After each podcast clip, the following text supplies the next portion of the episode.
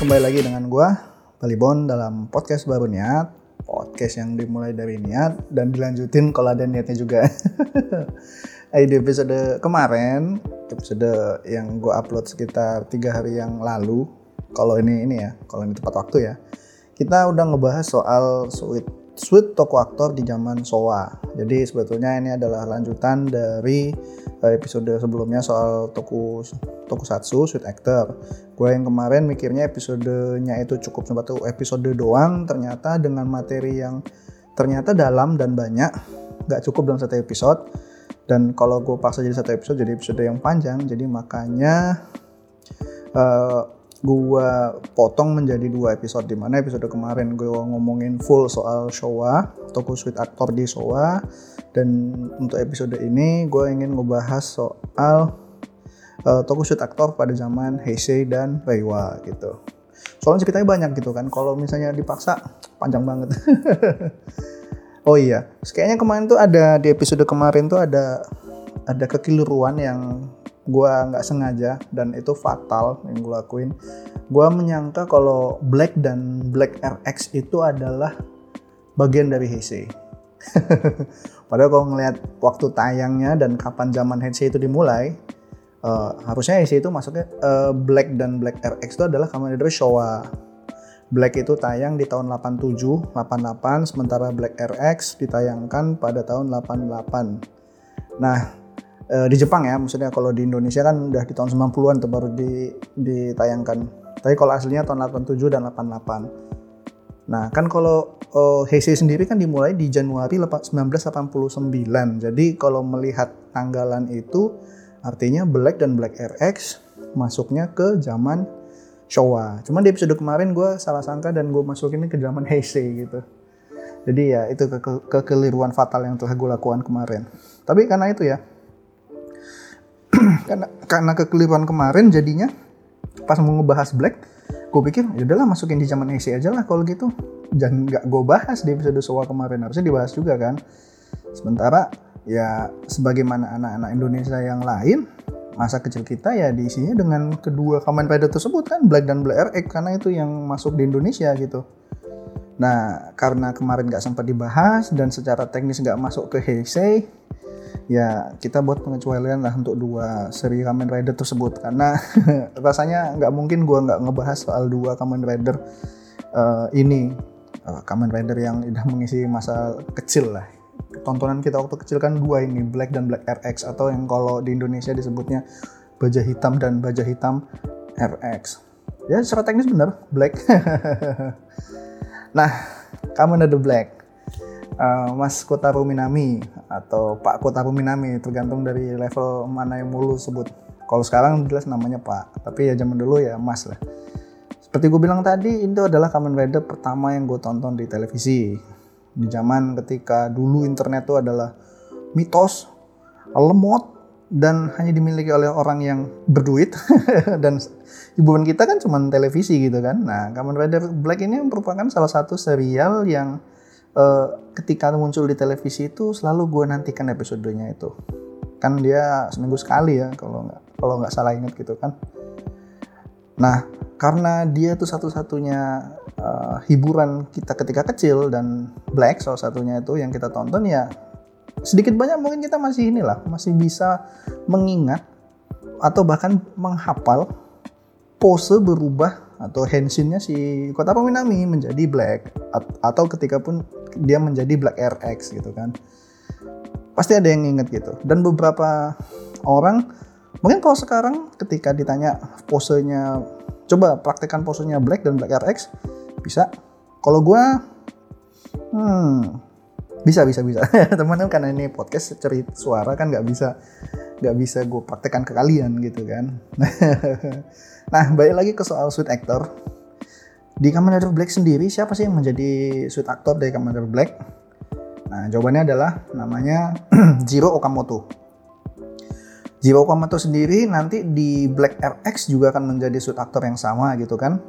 Karena ya wajar dong karena kan dia ngelanjutin cerita doang. Jadi ketika dia sudah menjadi sud aktornya Black ketika di Black FX dia juga lah yang menjadi sud aktornya gitu kan. Karena ya kota peminaminya sendiri aja nggak ganti orang kan masih si siapa? Tetsuo Kurata. Masih Tetsuo Kurata kan, jadi ya makanya suit aktornya itu masih menjadi uh, suit aktor di Kamen Rider Black gitu. Jadi ya ketika orang yang nggak ganti, tokoh utama yang nggak ganti, suit aktor juga nggak ganti gitu. Nah, ngomongin soal Kamen Rider Black lagi deh. Ini mungkin apa ya? Bisa dibilang agak bias lah, bisa dibilang karena karena itu Kamen Rider pertama yang gue tonton gitu loh. Dan beberapa beberapa scene yang gue suka dari Kamen Rider itu ya berasal dari mereka berdua, Black dan Black RX itu. Pertama, Henshin pose-nya, pose berubah di serial Kamen Rider selanjut selanjutnya itu yang namanya Henshin Post itu tetap ada cuman tidak se apa ya tidak sekeren menurut gue tidak sekeren punya Black dan Black RX seperti misalnya kayak Ryuki lah Ryuki itu uh, standar banget kalau menurut gue terutama untuk Ryuki-nya sendiri gitu kan. Dia cuman menyilangkan tangan kanan ke kiri ke atas ke habis itu dia teriak Henshin terus udah berubah gitu aja. Sementara kan Black dan Black RX sendiri dia udah ada posenya harus ada tiga tiga pose dulu sebelum dia meneriakkan kata mantra aji atau Henshinnya itu gitu kan. Jadi kayaknya Black itu apa ya untuk zaman dulu tuh kayak apalagi anak kecil yang menonton kan jir keren banget itu tangannya bergerak bergerak. Uh kayak kayak senam aja kalah ini ya kalah hebohnya dengan uh, Henshin pose-nya si Black gitu kan. Kalau sekarang tuh simple nggak ribet gitu kan karena dia lebih ke Henshin beltnya kan. Sementara kalau black itu kan dia beneran cuma satu sabuk saja gitu. Ya jadi ya mau nggak mau dia harus menggunakan pose yang keren dan rumit untuk memperlihatkan bagaimana uh, seorang tuh berubah menjadi Kamen Rider gitu dan jangan lupa itu gerakannya tuh energik gitu loh. Set set set. Aduh aduh. Kalau diinget-inget lagi Black itu luar biasa emang posenya panjang. Nah apalagi pos uh, sebelum kita ngomong soal sweet toko aktor ya maksudnya apalagi sih yang kita suka dari Black itu ya? Beberapa scene yang gue suka itu adalah uh, pertama adalah ketika uh, ciri khasnya ciri khas dari Black ketika dia mau mau melakukan rider kick atau rider punch gitu. Jadi dia selalu memukul lantai. Jadi dia agak jongkok memukul lantai terus dia ngeloncat gitu. Dan seperti yang gue bilang kan rider kick itu adalah suatu di episode sebelumnya mungkin udah gue jelasin kalau rider kick itu adalah sebuah aksi scene yang cukup rumit gitu kan. Kita harus salto kita harus menendang dan itu adalah uh, sequence dari berapa gerakan yang apa ya dikombinasikan lah gitu dan jangan lupa kan uh, scene rider kicknya di black itu luar biasa itu. Bisa bikin epilepsi. Karena itu kan ketika dia melakukan rider kick maupun rider punch itu kan ada kayak cahaya putih yang kejut cahaya strobing lah ya. Cahaya strobing itu yang luar biasa kuat gitu kan. Dan itu memenuhi layar gitu. Jadi ya mungkin beberapa orang yang uh, ada epilepsy warning ya bakalan pusing dia ketika melihat uh, scene tersebut gitu. Dan itu dilakukan setiap episode. Kenapa menurut gue itu keren? Karena itu pertama itu tuh mem, uh, apa ya ingin ingin ingin kayak ingin menyampaikan bahwasanya itu adalah epic moment gitu kan. Jadi uh, makanya tuh efeknya tuh banyak kencang gitu kan dengan the strobing strobing light-nya yang luar biasa. Itu epic moment gitu dan kedua itu untuk mencoba menutupi kalau menurut gue ya menutupi kalau adegan itu sebenarnya adalah adegan yang sama gitu setiap episodenya. Jadi sebetulnya render king dilakukan setiap uh, setiap kali black melakukannya itu sebetulnya itu adalah scene yang diulang gitu loh. Nggak seperti yang sekarang kan nendangnya hmm, apa uh, pakai CG atau gimana. Ya mungkin sebagai gantinya CG lah berarti kalau zaman dulu kan CG nggak banyak gitu kan nggak bisa nggak bisa di apply di setiap episodenya jadi ya itu dengan dengan adanya strobing effect ini scene rider kicknya itu menjadi apa ya mom, epic moment dan dan menutupi bahwasannya itu adalah adegan yang sama setiap episodenya gitu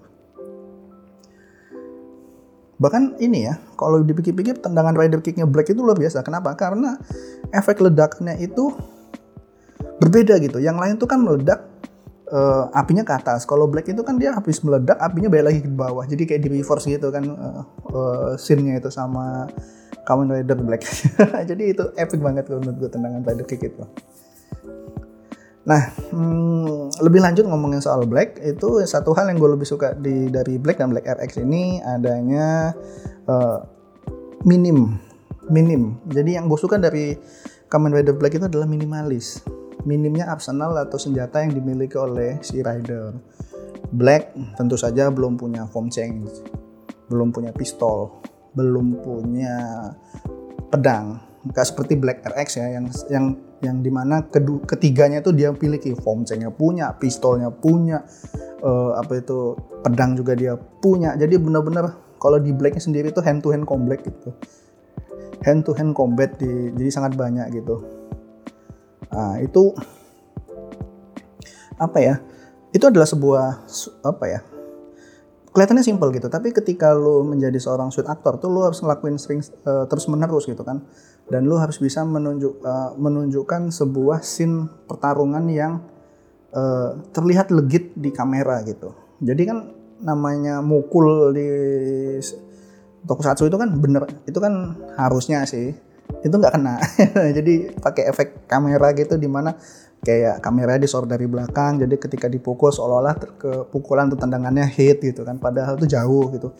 Cuman uh, dengan dengan minimnya arsenal itu gimana caranya si sweet aktor itu bisa ini loh bisa menyampaikan bisa memperlihatkan bahwasanya pertarungan yang dia laksanakan itu adalah sesuatu yang terjadi nyata gitu. Dan beneran kena gitu. Jadi ketika dia mukul kaijinnya itu mukul monster kena itu itu bukan uh, hal yang mudah gitu.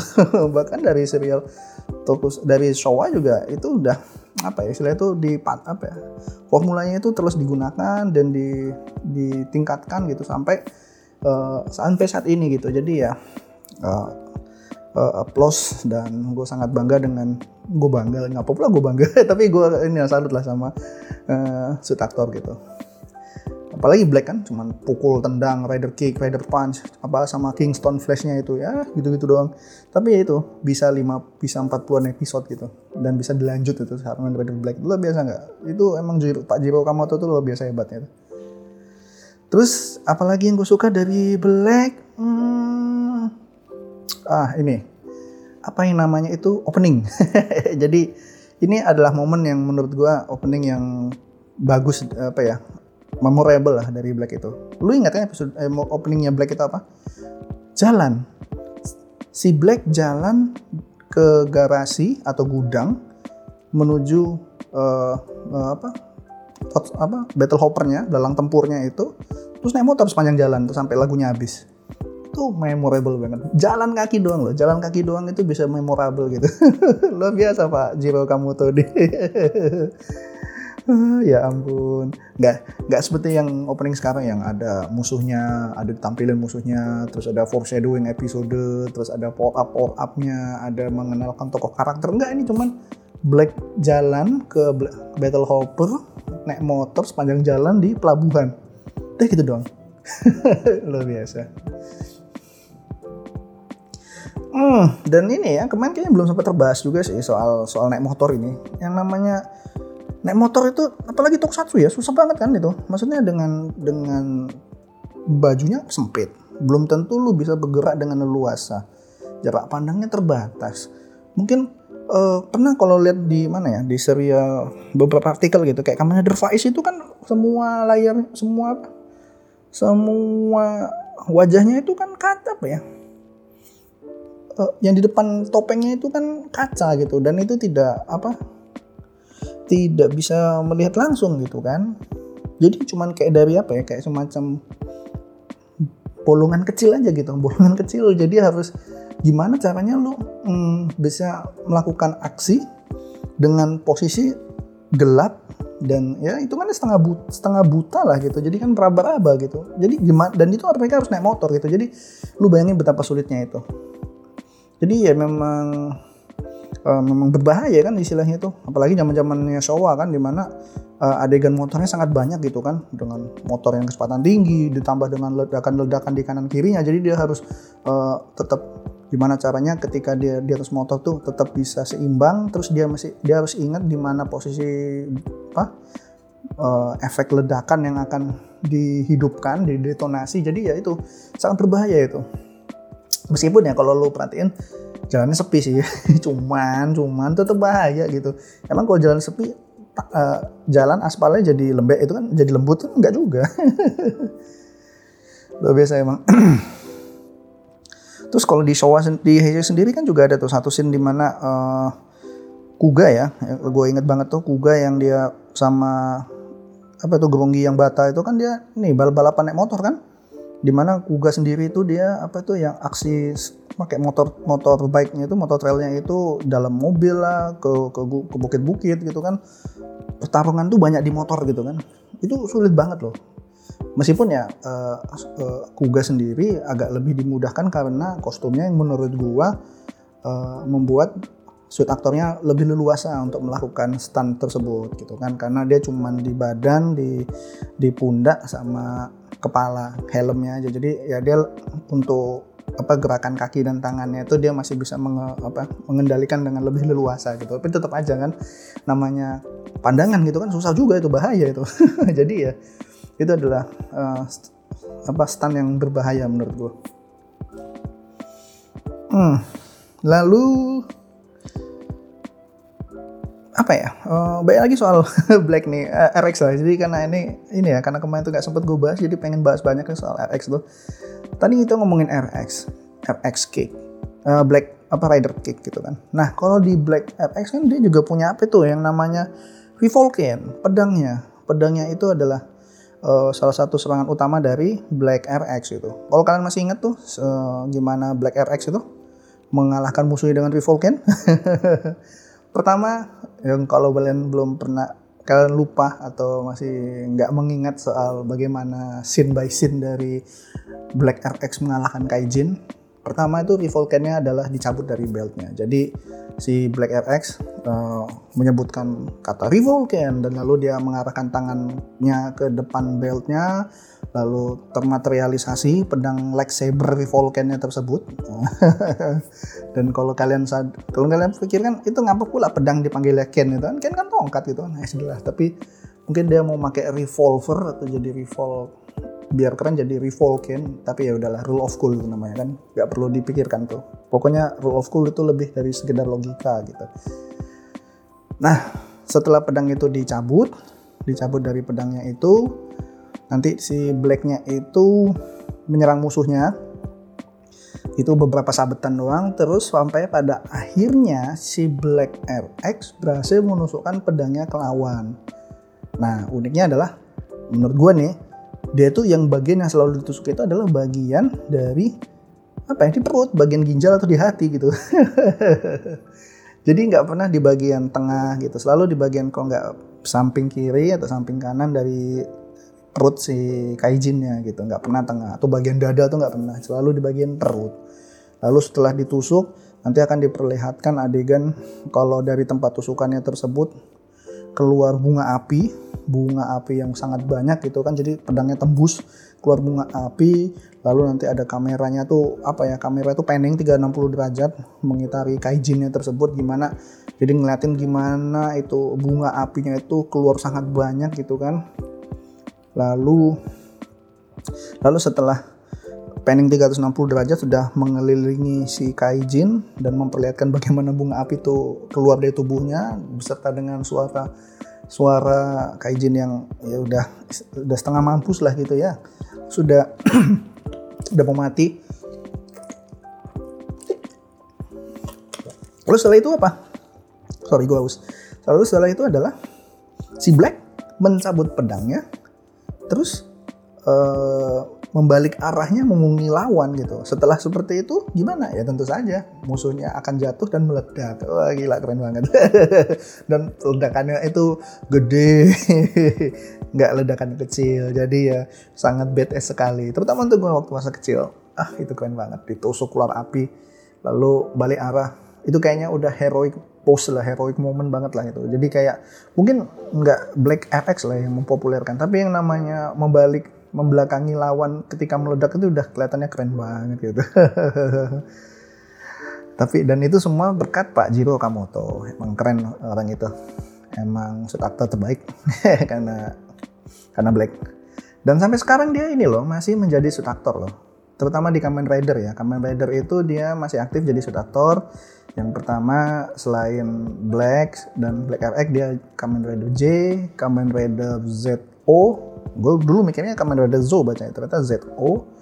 Kamen Rider Sin juga dia yang menjadi suit aktornya. Jadi setelah setelah ya, setelah setelah Black RX dan uh, J JZO dan Sin itu dia juga masih aktornya. Dan ini ya apa? Ya, trivia aja kan Z, J, J dan ZO itu kan tayangnya di awal 90-an kan. Berarti harusnya secara teknis dia masuknya ke Heisei karena 89 kan Heisei kan tadi seperti gue bilang. Tapi secara ofisial yang disebut sebagai uh, awal dari Heisei Rider itu siapa? Kuga.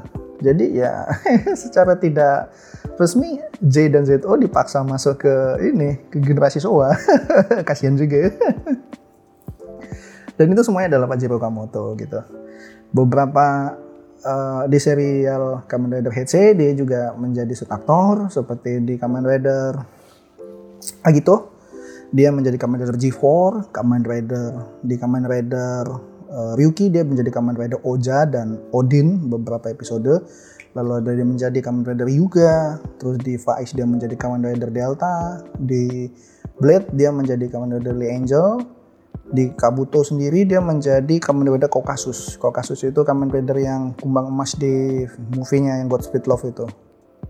Luar biasa. Uh, terus kalau di apa di Deno dia juga berperan di menjadi Kamen Rider Deno yang Axe Form. Lalu uh, di movie dia menjadi Nega Deno. Dan di ko di apa di Kiva dia menjadi Rider Ixa. Jadi uh, banyak banyak juga peran uh, Pak Jiro Kamoto ini di serial Heisei gitu kan terutama yang di P1 istilahnya itu sebelum dekade. Kalau di Diket sendiri dia ini eh, nggak uh, menjadi peran utama tapi dia ini memerankan kembali rider-rider yang pernah ia pakai. Jadi kalau kalau lagi scene ada Black dan Black RX dia yang ngelakuin gitu kan. Kayak kan waktu itu ada satu dua episode di mana si Diket masuk ke dunia Black dan Black RX kan. Nah itu semuanya uh, suit aktornya adalah Jiro Kamoto. Kecuali ini ya, ketika yang menjadi dua itu ya. Nah itu nggak tahu tuh. Pasti, tapi salah satunya itu adalah Pak Jiro Kamoto sendiri. Gitu. Nah itu itu uh, adalah suit aktor yang menjadi uh, mengisi atau menggunakan kostum untuk Kamen Rider yang gue suka ketika kecil. Tapi di sisi sendiri ada satu orang stunt actor yang juga nggak kalah legendaris bahkan menurut gue ini dia lebih legendaris dibandingkan Fajiro Kamoto dia sendiri yang mungkin dia saking dia legendanya itu dia sampai dapat julukan Mr. Kamen Rider. Karena ya hampir sebagian sebagian sud aktornya itu dia yang memerankan. Dan dia adalah nama siapa? Seiji Takaiwa. Takaiwa ini mungkin kalian udah beberapa pernah dengar soal Seiji Takaiwa nih Nah, ini adalah menurut gue bisa dibilang orang yang paling penting di serial Kamen Rider di masa Heisei. Hampir seluruh role Kamen Rider itu diperankan oleh dia. Dimulai dari Agito tahun 2001 sampai di Z di serial Kamen Rider Zio tahun 2019. Jadi selama 19 tahun menjadi stunt actor Kamen Rider. Nah, uh, tapi nggak semuanya sih, karena beberapa Kamen Rider nggak dia lakuin kayak Hibiki, dia nggak ngelakuin Kuga juga bukan dia yang ngelakuin gitu. Tapi gimana ya, selama menjadi suit actor 19 tahun tuh dia uh, tidak bukan hanya itu adalah pekerjaan yang berbahaya dan ini, tapi dia juga bisa bisa memberikan uh, ciri khas dari kari Kamen Rider yang dia mainkan gitu. Jadi tokoh Kamen Ridernya tuh antara satu dan lainnya tuh selalu berbeda terlihat gitu. Kalau kalian ingat gimana kayak Kabuto lah. Kabuto itu kan dia punya ciri khas dia bisa gaya apa bertarungnya itu adalah nge-counter. Jadi dia lebih banyak nge-counter, menyerang balik gitu kan baru menyerang. Uh, lalu kayak Kamen Rider Deno, Sword Form. Itu kan dia agresif gitu kan, cuman abis itu tapi dia suka jatuh atau gimana. Ya pokoknya ultra agresif gitu di Deno. Lalu Kamen Rider Faiz, Faiz dia pada posenya khas dengan tangan yang ngeflick gitu kan, flicking tangannya tuh oh, keren banget. Lalu ada Decade, Kuga, eh di Diket, Kiva, uh, Double itu semuanya punya pose yang apa ya? Kalau kita nggak perhatikan atau kita nggak tahu nggak tahu soal si Takaiwa ini, kita pasti itu adalah orang-orang yang berbeda yang mengisi suit aktor ya. Padahal kenyataannya itu adalah semuanya Pak Seiji Takaiwa. Lo biasa kan? Jadi dia gimana caranya dia tuh bisa memberikan ciri khas kepada kepada uh, tokoh Kamen Rider yang dia pakai kostumnya gitu. dan hebat banget gitu kan terbukti sampai di Z, sampai Zio sendiri dia bisa menjadikan Kamen Rider yang dia pakai uh, kostumnya itu punya ciri khas yang berbeda-beda antara satu dan lainnya. Nah, tapi uh, ngomong soal Takaiwa ini kita sebelum lebih lanjut ngobrolin dia di serial Kamen Rider, kita mungkin balik dulu ke tahun tahun-tahun sebelumnya sebelum dia menjadi shoot aktor lah. Karena si Takaiwa sendiri ini juga pernah menjadi uh, apa ya, kayak ikut dalam serial tokusatsu yang lain gitu. Dia si Takaiwa ini kan pertama dia adalah seorang uh, anggota dari JAE, Japan Action Enterprise ya ampun gue lupa namanya. Pertama, dia itu yang dia juga terlibat dalam Super Sentai dan Metal Heroes juga. Salah satu peran yang dia diperankan oleh Takaiwa sendiri di Metal Heroes itu adalah Bifactor Kabuto di serial Bifactor Kabuto atau yang uh, di Indonesia kita lebih kenal sebagai Big Bad Battle Box itu versi sabannya gitu kan. nah di situ Takaiwa memerankan salah satu Bifactor serangga uh, fire firebug firefly atau kumbang api ya di serialnya sebagai atau disebut juga sebagai Bifactor Genji. Nah, di situ dia ceritanya itu Takaiwa itu memerankan seorang arkeolog dari Peruvia bernama Julio Rivera. Jadi bukan sebagai orang Jepang tapi sebagai orang Peruvia. Jadi mungkin karena ketika muda kan Takaiwa tuh perawakannya tuh nggak seperti orang Jepang pada umumnya. Jadi ketika menjadi seorang uh, dia ketika di ada apa ya uh, tokoh yang dari luar Jepang dianggap cocok. ya tapi kita nggak bisa komentar so banyak soal itu. Cuma dulu belum banyak uh, orang Peruvia di Jepang, terutama yang bisa uh, stand, stand acting kan. Nah, di Super Sentai sendiri, Takaiwa juga pernah menjadi shoot aktor, bahkan cukup banyak kalau bisa gue bilang. Beberapa di antaranya itu di, dia menjadi shoot aktornya Ninja Red, serial Kaku Ranger, bahkan Red Sabuther robotnya juga dia yang menjadi shoot aktornya. Lalu di serial Time Ranger dia jadi Time Red, di Gingaman dia jadi Ginga Red, Magi Sentai, uh, Magi Sentai Magi Ranger dia menjadi Magi Red. Dan di Gogo 5 dia menjadi Go Red. Jadi cukup banyak ya yang dia lakuin gitu. Jadi gimana caranya dia bisa mem, apa ya istilahnya itu membagi waktu dia ketika dia menjadi shoot aktor dan shoot aktor di di Kamen Rider dan shoot aktor di hmm, Super Sentai itu itu harus kita pelajari itu gimana caranya. Itu kerjaan-kerjaan berat itu oh iya uh, di tahun-tahun Heisei ini kan ada tambahan aturan terkait dengan penggunaan motor ya jadi kalau kalian tahu dan gue juga belum dapat sih real no, aturannya yang mana. Tapi di Heisei di tahun-tahun Heisei ini tahun 89 sampai sekarang ini uh, Jepang mengeluarkan aturan terkait penggunaan motor modif di jalan umum. Itu lebih ke mana tuh karena geng motor sih, tapi imbasnya itu di toko satu juga. Intinya adalah uh, uh, motor modifan dilarang berada di jalan umum. Dan Kamen Rider yang tentu saja motornya bukan motor biasa, ya nggak bisa juga pakai kan motor Kamen Rider itu kan modif gitu kan. Bentuknya tuh dimodif itu biar keren gitu kan. Nggak mungkin lah Kamen Rider itu naik Supra gitu kan naik apa Super Cup gitu. Jelek banget itu. Nggak nggak keren nggak heroik dong gitu. Nah jadi karena aturan tersebut Kamen Rider jadi susah gitu loh mau adegan scene-nya itu scene bermotornya gitu bahkan bisa dibilang makin lama makin dikit gitu kan Sampai ekstrimnya itu adalah di setu, di serial Kamen Rider tuh bisa untuk yang untuk serial yang cukup ta, panjang setahun 45 episode itu yang ada motor itu paling kurang dari 10 gitu kan. Itu karena sulit gitu mau adegan bermotor dengan aturan Jepang yang tadi gitu. Bahkan beberapa episode maaf bukan beberapa episode beberapa Rider tuh bahkan scene scene bermotornya tuh harus di tempat-tempat bukan jalan umum seperti misalnya di sekitaran gor gedung olahraganya, di pantai, di gunung, di bendungan, atau di jalan-jalan sepi atau jalan-jalan privat gitu. Jadi ya bukan di jalan umum gitu. Dia nggak bisa kayak kuga tuh. Kuga itu kan masih bagus tuh, bukan masih bagus, masih banyak adegan bermotornya gitu kan di jalan itu. Kabuto, uh, Agito masih ada. Kabuto itu masih ada kan adegan balapan itu di, di balap-balapan uh, sama monsternya itu di jalanan gitu. Tapi sekarang coba lihat kayak Kamen Rider Zio. Zio kapan sih pakai motor? sedikit aja gitu kan. Paling cuma waktu pengenalan pengenalan mainan motornya terus udah gitu. Gaim juga. Terus apa? Kayak uh, Kamen Rider Drive mobil juga jarang gitu kan. Kelihatan berkendara di jalanan gitu. Itu karena aturan tadi gitu. Padahal motor Kamen itu keren-keren loh. Siapa sih yang nggak pengen punya autofagin gitu kan? Motor yang bentuknya keren bisa jadi robot gitu. Apalagi atau Agito Tornador kan. Tornador yang bisa jadi selancar selancar yang bisa terbang di langit. Itu keren banget. Kabuto Kabuto keren loh. Lalu kayak Kiva. Kiva itu motornya elegan. Ya cocok lah untuk uh, Kiva yang regal gitu kan istilahnya itu. Motornya tuh bukan motor action tapi motor besar. Dan untuk motor sendiri nanti kayaknya gue mau bikin episodenya deh tambahan uh, episode episode khusus terkait dengan motor ini. Nah itu kan intermezzo doang ya Karena kalau baik lagi soal sweet aktor tadi, uh, mungkin ini tambahan trivia, tapi terutama untuk Takaiwa. Lu tau kalian tahu nggak sih kalau Kiva Emperor form final formnya dari Kamen Rider Kiva itu debut di episode 24 belum setengah episode.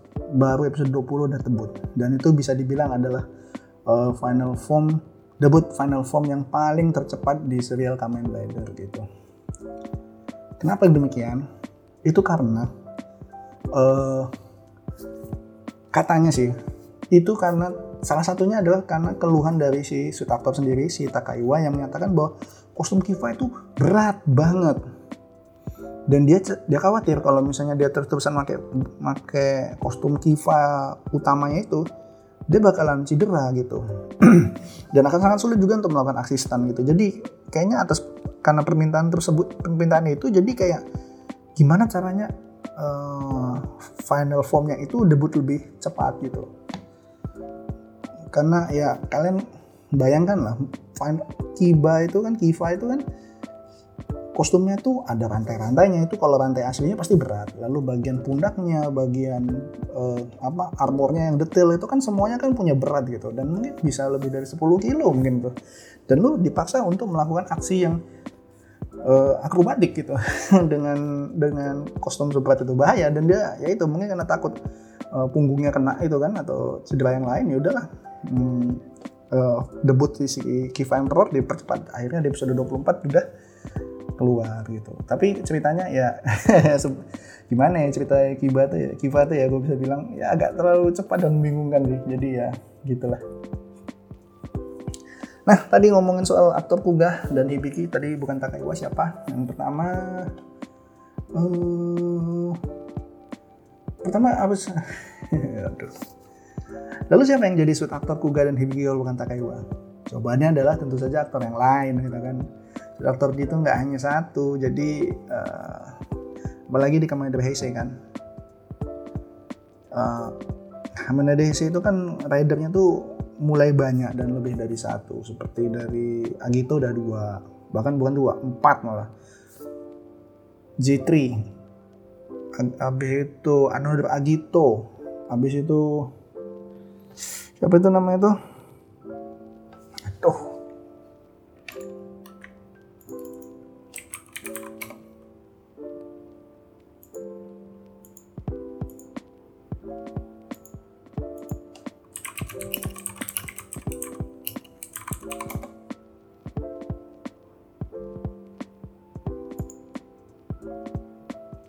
Gills gue lupa baru ngeliat kostum baru inget dia namanya Kamen Rider Gills. Kamen Rider Gills dia lebih dari satu gitu. Jadi ya uh, ketika Takaiwa menjadi memerankan main aktornya gitu seperti misalnya itu maka aktor lain yang memerankan Kamen Rider yang lainnya. Kayak tadi kayak siapa Jiro Kamoto masih G4 dia yang melakukannya gitu kan jadi ya banyak sebetulnya serial uh, toko sweet toko aktor yang di di show di Heisei ini. Nah, untuk yang jawaban yang tadi yang jadi sweet aktor Hibiki itu namanya Makoto Ito dan dia lebih terkenal di Makai Senki Garu karena dia adalah sweet aktornya Garu. Untuk Kugai sendiri adalah Kenji Tominaga. Kenji Tominaga nih meskipun dia cuma satu tetap dia apa ya kayak menjadi stone koordinator lah mungkin karena lebih senior kan dia dan lebih profesional eh, lebih jago gitu jadi diminta untuk menjadi tetap menjadi suite koordinator untuk stand koordinator untuk serial Kamen Rider gitu. Lalu kita ngebahas juga soal tokoh shoot aktor yang lain deh, karena mereka juga sama pentingnya dengan Takaiwa gitu. Karena namanya apa ya dalam sebuah cerita itu kan ada main karakter dan set karakter. Main karakter itu akan terlihat bagus ketika ada set karakter gitu. Dengan set tanpa ada set karakter tuh main karakter tuh nggak ada apa-apa lah itu membosankan gitu. Nah beberapa set aktor yang juga terkenal di zamannya Heisei ini pertama adalah Hisanori Oiwa atau Etoku lebih terkenal ya. Dia merupakan suite aktor beberapa Kamen Rider seperti awalnya dia Zanki pada Hibiki pada Kamen Rider Hibiki, Kamen Rider End, lalu Kamen Rider Axel dari Double, Kamen Rider Bird dan Proto Bird dari OS, Kamen Rider Meteor dari Force dia juga, lalu Kamen Rider Baron dari Bagaim. Dia semua yang menggunakan ininya uh, suite menjadi suite aktornya. Lalu dia juga jadi suite aktor untuk Necrom dan Kamen Rider Snipe dari serial X8. Oh, dan terakhir dia ke menjadi suite aktornya Cross dari serial Kamen Rider Build. Jadi lebih banyak dia menjadi apa secondary rider itu kan si Eitoku ini. Lalu ada juga dua tokoh, dua tokoh dua suite aktor bernama Kosuke Asai dan Yuya Nawata. Uh, uh, dua ini uh, lebih spesial uh, karena dia uh, meskipun dia menjadi suit aktor Kamen Rider dari zaman Heisei, mereka baru mendapatkan spot main karakter ketika zaman Reiwa. Seperti misalnya si Yuya Nawata di Heisei dia merupakan suit aktor dari Kamen Rider. Yang terkenal itu Kamen Rider Game, game yang level 2-nya sampai level X atau dan tentu, tentu saja termasuk itu si uh, siapa itu si dangerous zombie itu yang gerakannya yang unik banget itu yang bisa yang kayak zombie beneran tuh bisa dengan gerakan yang unik lah. Gue susah juga ngejelasin memakai kata-kata. Itu Nawata gitu yang melakukannya. Nah di ridernya Rewa di zamannya Rewa si Nawata ini menjadi aktor Sirwan dan kemudian ada Rifai dari Rifai yang sekarang. Jadi Rifai-nya itu si Nawata tuh. Jadi dia udah dapat dua nih dua pemeran utama nih di serial uh, Rewa. Sementara Kosuke Asai sendiri dia kalau di Rewa dia menjadi ini Kamen Rider Saber.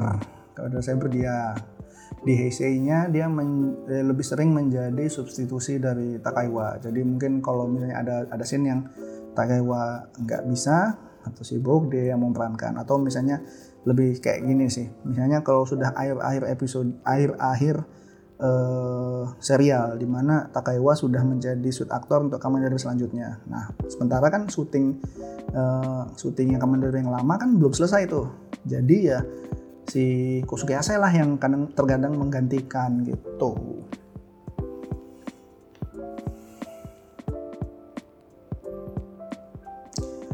Hmm, menurut gue sih karena kenapa mereka berdua bisa menjadi main suit aktor ya salah satunya karena Takaiwa kan memutuskan untuk pensiun ketika Heisei berakhir gitu kan. Jadi setelah Zio tuh dia berakhir gitu.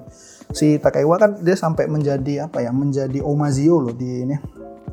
Di serial Kamen Rider Zio tuh untuk menunjukkan bahwasanya dia tuh adalah orang yang uh, penting di zaman Sok Heisei gitu. Dia sampai memerankan tokoh si Omanya sendiri gitu. Dan ketika Heisei berakhir, Nawata dan Asai lah ditunjuk dan dipercaya untuk menjadi mindset aktor. Good luck bagi mereka berdua. Nah, tadi kan kita ngomongin soal Kamen Rider, Kamen Rider terus ya. Apalagi Black, tadi gue banyak banget ngomongin Black. Padahal kan namanya toko tuh ada lain, ada Sentai, Ultraman, Garo tadi sempat kusebut. Nah, kalau soal Super Sentai gimana di zaman Heisei gitu? Nah, Heisei tadi gue sempat bahas juga kan di waktu ngomongin Takaiwa bahwasanya beberapa seri Kamen Rider seri Super Sentai itu Red Ranger-nya juga diperankan oleh Takaiwa. Lalu untuk awal-awal Heisei sendiri itu masih dipegang oleh Kazuo Niburi. Itu episode Showa udah gue jelasin kan eh, kemarin. Jadi Pak Kazuo Niburi ini di awal-awal Heisei dia yang menjadi Red Ranger-nya gitu. Namun namanya Heisei kan panjang dia adalah episode yang panjang dan baik Kazuo Niburi dan Takaiwa tidak menjadi aktor untuk seluruh Sentai di masa Heisei. Ada beberapa suit aktor lain yang juga memiliki peran untuk menjadi suit aktor di Super Sentai. Contohnya Hirofumi Fukuzawa. Itu yang jadi suit aktor Red Ranger untuk 10 10 Super Sentai kayak Deka Ranger, Gokaiger, Geki Ranger. Itu untuk tiga tadi dia semua yang lakuin. Terakhir dia menjadi suit aktor Red Ranger pada serial Tokume Sentai Go Buster tahun 2012. Jadi terakhir dia 2012 itu dia yang pakai suit aktor Red Ranger-nya gitu. Selanjutnya peran Red Ranger merahnya itu digantikan oleh orang lain dan kadang dilakukan rotasi gitu. Seperti halnya kayak Kosuke Asai sendiri pernah menjadi Red, Red Ranger pada seri Zyogre dan Ninja gitu.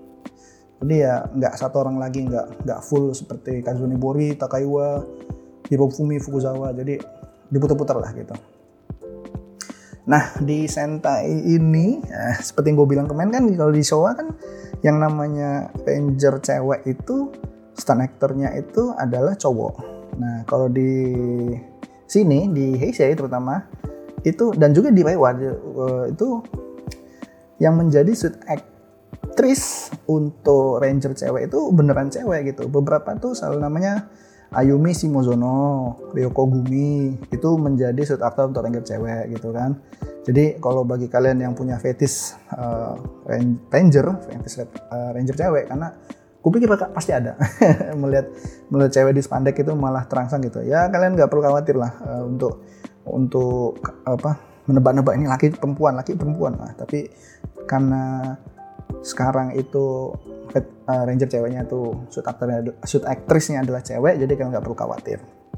Uh, uh, congratulations buat kalian ya. Lalu gimana nih soal Ultraman nih? Tadi udah Sentai udah Kamen Rider udah Metal Hero uh, di Heisei mereka bubar ya. Jadi gue nggak bisa bahas lebih lanjut nih soal Metal Hero jadi langsung ke Ultraman aja Nah di Ultraman sendiri juga ada namanya recurring suit actor gitu kan, yang orang yang pakai uh, suit actor yang sama seperti Takaiwa. Namanya Hideyoshi Iwata. Dia itu uh, menjadi suit actor Ultraman mulai dari Ultraman Orb sampai dengan Ultraman Taiga. Jadi cukup panjang, cukup banyak uh, peran dia di Ultraman gitu. Dan apa ya? Nah Ultraman sekarang kan bisa ditonton di YouTube ya. Jadi kalau menurut gue kalau kalian belum sempat nonton Ultraman silahkan ditonton di YouTube.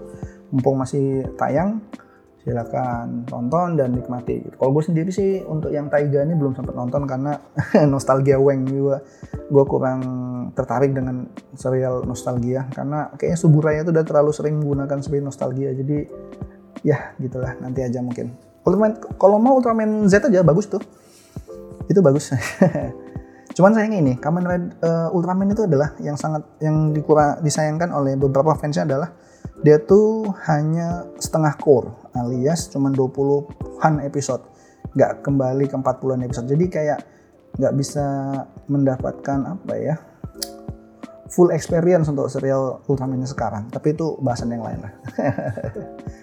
nah si Hideyoshi Iwata ini kalau kalian tahu dia Chinlock dengan salah satu aktris di seri Kamen Rider Kamen Rider lagi Ultraman Ultraman Z namanya Mayu Hasegawa. Jadi ketika Mayu Hasegawa menjadi support karakter di Ultraman Z mungkin dia ketemu sering ketemu sama Hideyoshi Iwata karena dia main aktor main aktornya shoot aktornya Kamen Rider Ultraman Z. Mereka cinlok terus memutuskan untuk menikah gitu. Siapa bilang acara anak tuh nggak jadi tempat cari jodoh kan Lalalala. Apaan sih? nah, kayak uh, itu Ultraman. Sebetulnya pengen lagi sih ngobrolin soal yang non mainstream kayak Grand Caesar, Ryukendo atau yang lain kayak para para glider apa sih? Para heroes. Jadi yang terakhir tuh yang para heroes yang uh, super, uh, tokoh action hero yang tidak yang memiliki kekurangan tidak bisa jalan jadi dia menggunakan kereta bantuannya itu keretanya itu untuk untuk menjadi superhero gitu. Jadi istilahnya meskipun tidak mempunyai kaki, tidak tidak uh, tidak sempurna seperti yang lain, dia tetap bisa menjadi superhero. Pesan moralnya bagus sih. Itu kalian tonton lumayan kok, cuma 4 episode dan itu tokoh utamanya adalah si Sogo, Tokiwa Sogonya di Kamen Rider Zio. Itu dia yang laku tokoh utamanya. Kalian harus nonton. Cuman kalau ngebahas itu susah karena informasinya tuh gak, gak banyak di internet. Nantilah kalau misalnya ada informasi yang lebih banyak soal ini di internet gue bakalan bikin episode ini episode lagi soal shoot aktor di sana. Tapi untuk sementara gue belum bisa. Ya jadi itulah cerita yang bisa gue hal-hal yang bisa gue ceritain untuk tokusatsu shoot aktor di zaman Neshi dan Rewa. Rewa masih tiga tahun berjalan jadi nggak banyak bisa gue ceritain selain yang tadi dan gue harap sih uh, tokusatsu di zaman Rewa ini masih bisa strong strong dan bisa memberikan cerita yang bagus.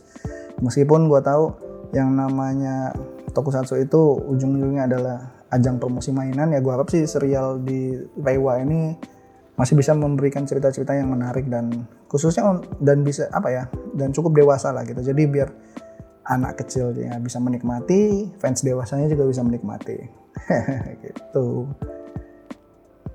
Jadi istilahnya pembenaran untuk kita membeli mainannya untuk orang dewasa itu adalah gitu. Enggak jangka juga nih episode ini bisa jadi panjang dua episode. Uh, gue pikir kemarin satu episode cukup ternyata enggak. Dan ini akhirnya episode Sweet Actor Tokusatsu untuk serial Heisei dan Rewa gue pikir ini uh, sedikit mungkin kurang yang dari yang pengen gue harap. Uh, kalau kalian cari di internet mungkin bisa lebih banyak informasinya. Tapi ini yang bisa gue dapatkan untuk saat ini. Dan untuk linknya sendiri nanti akan gue kirim ke uh, deskripsi deskripsi episode ini. Jadi biar kalian tahu juga tuh uh, dari mana gue dapat cerita ini. Oke terima kasih udah dengerin uh, episode podcast kali ini. Semoga bisa memberikan tambah informasi buat kalian dan semoga ini uh, bukan episode terakhir di tahun 2021. Oke, okay, uh, tunggu. Semoga kita bisa bertemu di episode selanjutnya. Uh, gue Dalibon dari podcast barunya. Undur diri. Sampai jumpa.